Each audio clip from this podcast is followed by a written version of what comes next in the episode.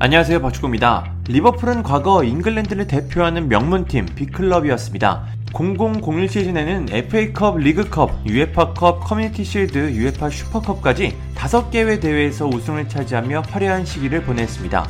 이때 원더보이 마이클 오웬은 리버풀에서 보여준 활약으로 발롱도르까지 수상했습니다. 하지만 리버풀은 리그에서는 항상 아쉬움이 남았습니다. 리버풀은 프리미어리그 출범 후 단 한 번도 우승을 하지 못했기 때문입니다. 1989-90 시즌 리그에서 우승을 차지하긴 했지만 프리미어리그 출범 전이라 아쉬움이 남았습니다.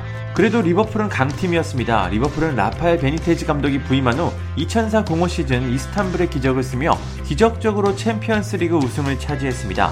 챔피언스리그 역사상 손에 꼽을 만한 역전승으로 리버풀의 우승을 대표하는 사건이 됐습니다. 하지만 그런 베니테스 감독도 리그 우승에는 실패했습니다.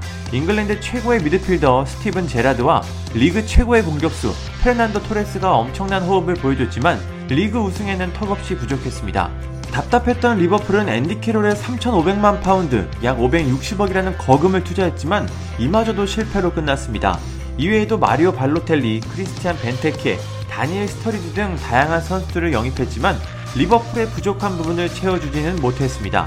그렇게 리버풀은 챔피언스리그에는 진출할 수 있지만 프리미어리그에서는 우승하기에는 뭔가 부족한 팀이라는 이미지가 생겼습니다. 그리고 2015년 리버풀의 새로운 성공 시대를 만든 위르겐 클롭 감독이 부임했습니다. 독일 분데스리가 마인츠와 보르시아 도르트문트에서 자신의 철학과 지도력을 뽐낸 클롭 감독은 리버풀에 부임한 후 팀을 조금씩 발전시켰습니다. 부임 첫 시즌 클롭 감독은 특별한 선수 보강 없이 유로파리그와 리그컵 결승에 진출하며 리버풀 팬들을 깜짝 놀라게 했습니다. 물론 우승에는 실패했지만 리버풀 팬들은 클롭 감독의 가능성을 확인했습니다. 그리고 2016-17 시즌 클롭 감독이 본격적으로 영입과 방출을 통해 리버풀의 선수단을 구성했습니다. 이때 영입한 선수는 사디오 마네, 조르지니오 바이날둠, 요엘 마팁입니다. 모두 리버풀 성공에 큰 역할을 한 선수들입니다. 그리고 2017-18 시즌에는 모하메드 살라, 앤드류 로버트슨, 버질 반다이크를 영입했습니다. 지금 보면 놀라운 영입이지만 당시에는 평범한 영입이었습니다. 살라는 첼시에서 실패한 후 로마에서 부활했던 공격수였고 로버트슨은 가능성만 있는 어린 풀백이었습니다. 반다이크는 많은 주목을 받았지만 생각보다 많은 돈을 썼고 지금처럼 세계적인 선수가 될 것이라는 확신은 없는 선수였습니다. 하지만 클롭 감독과 리버풀은 이들의 잠재력을 믿고 영입했습니다. 결국 리버풀은 이때 영입한 선수들이 크게 성장하면서 강팀으로 올라섰습니다. 2017-18 시즌에도 알리송 베커, 파비뉴를 영입하며 부족한 부분을 완벽하게 채웠습니다. 이때부터 리버풀의 성공 시대가 본격적으로 시작됐습니다.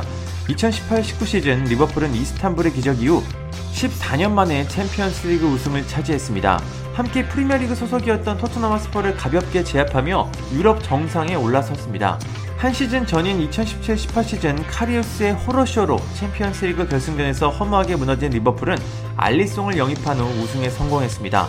그리고 2019-20 시즌에는 무려 30년 만에 1부 리그에서 우승을 차지하며 잉글랜드 최고의 구단이 됐습니다. 우승 경력에서는 항상 과거에 얽매여 있던 리버풀은 30년 만에 리그 우승, 프리미어리그 출범 후 첫 우승을 차지하며 명실상부 우승이 가능한 팀으로 올라섰습니다.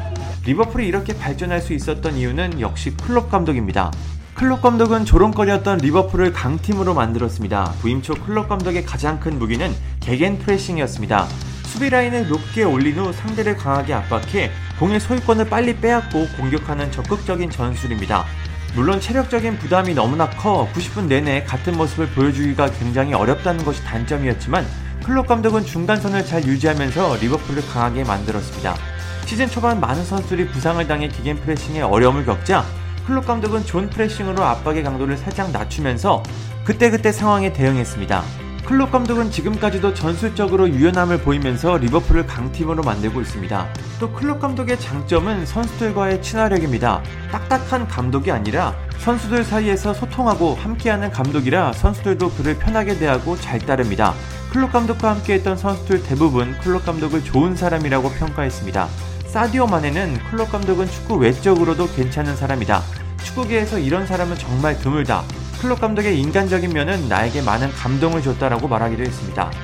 클롭 감독은 마인츠 시절 선수들과 함께 담배를 피우며 경기 분석을 하기도 했습니다.